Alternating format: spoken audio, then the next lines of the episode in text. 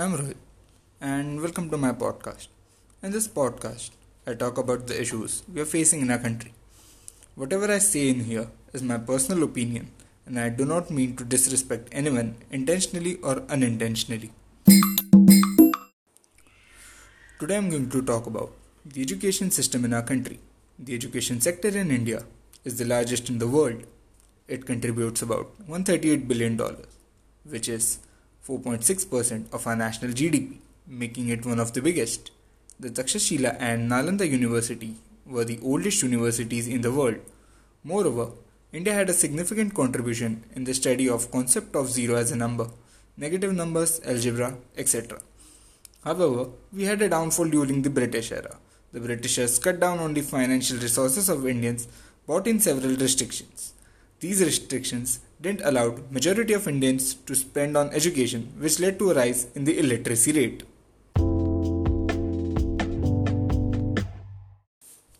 Coming to modern day, there are a lot of flaws and problems in this system. Here, we'll try to talk and understand some of the problems of the education system.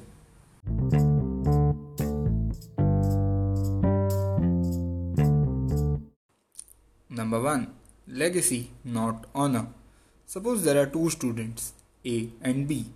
A always tops the class, gets the highest marks, always studies, but never takes part in any extracurricular activity or has any other skills, whereas B is an average student but actively participates in sports and other activities. But in our country, A is deemed as brilliant student just because he scores good marks and B is considered a weakling with no substantial future. In schools and colleges, a lot of emphasis is given on achieving grades rather than achieving all round development. Bookish knowledge is passed down from generation to generation of students.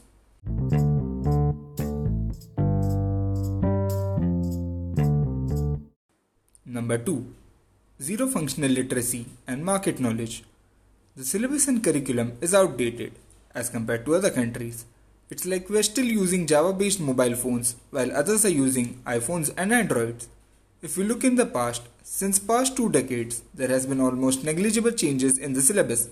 Plus the curriculum has zero basics on how the market functions and how the economy runs.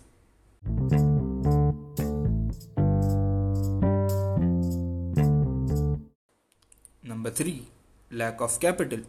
The absence of adequate assets is the fundamental issue in the improvement of the sector. Imagine you're studying in a class which does not have a blackboard or benches to sit on, or the teacher does not take your class, which is what happens in most of the government schools. How will the kids get education if you fail to provide them with basic educational facilities? A lot of schools in India don't have playgrounds, libraries, science gear. Without them, the desired outcomes cannot be accomplished. Every year, there is a budget on education sector, but it needs to be properly channeled through appropriate pipeline so that it reaches each and every sector where it's needed the most.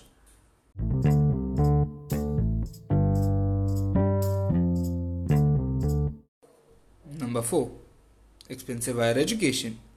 The expense structure of various establishments and institutes is out of common person's reach. The fees of some top colleges is in lakhs for each semester. It is past the range of a regular person's expenditure limit. More than 23 crore people have been pushed below the poverty line due to COVID crisis. It isn't feasible for every person in our country to afford the costs of such institutes, which is why a lot of students drop out despite having the talent and the potential. Now, I've talked about some of the problems in the education industry. But how can we overcome these? Number 1. Laying down the basic structure of education.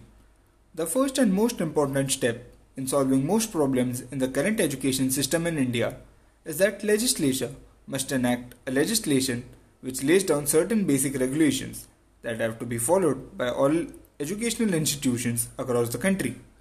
This legislation must aim at bringing uniformity in education provided by various institutions. This would mean that schools and colleges across the country will have to function in a systematic manner and follow a line of action. Number 2. The international inspiration. More insights on the legislation can be taken from the education systems of other countries like Poland, USA, and Japan. In these countries, there is no distinction in the curriculums and the schools are on the same level.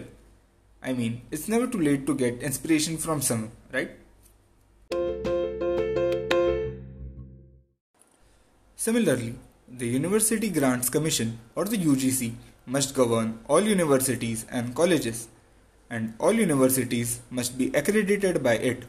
There must be no titles such as deemed or to be deemed universities, and the power to give accreditation shall be vested only with the UGC and no other authority. The curriculum for a particular course must be strictly laid down and followed. To ensure implementation of all guidelines, every university should have personnel presiding over its action. The UGC must be the only central authority and governing body making the decisions. Otherwise, anyone like you and me would get up and change the rules. With the low standard of educational institutions, India still has a far way to go. The problems are multiple and too huge to be solved in a short span of time. A lot of decisions and factors are needed to be employed simultaneously. The unified system, as I said, would lead to equal growth of students without any bias and will also lead to a better governance. Further, with equal opportunities given to every child irrespective of caste, class or social background, the government will get an opportunity to review the reservation system and its needs in the society.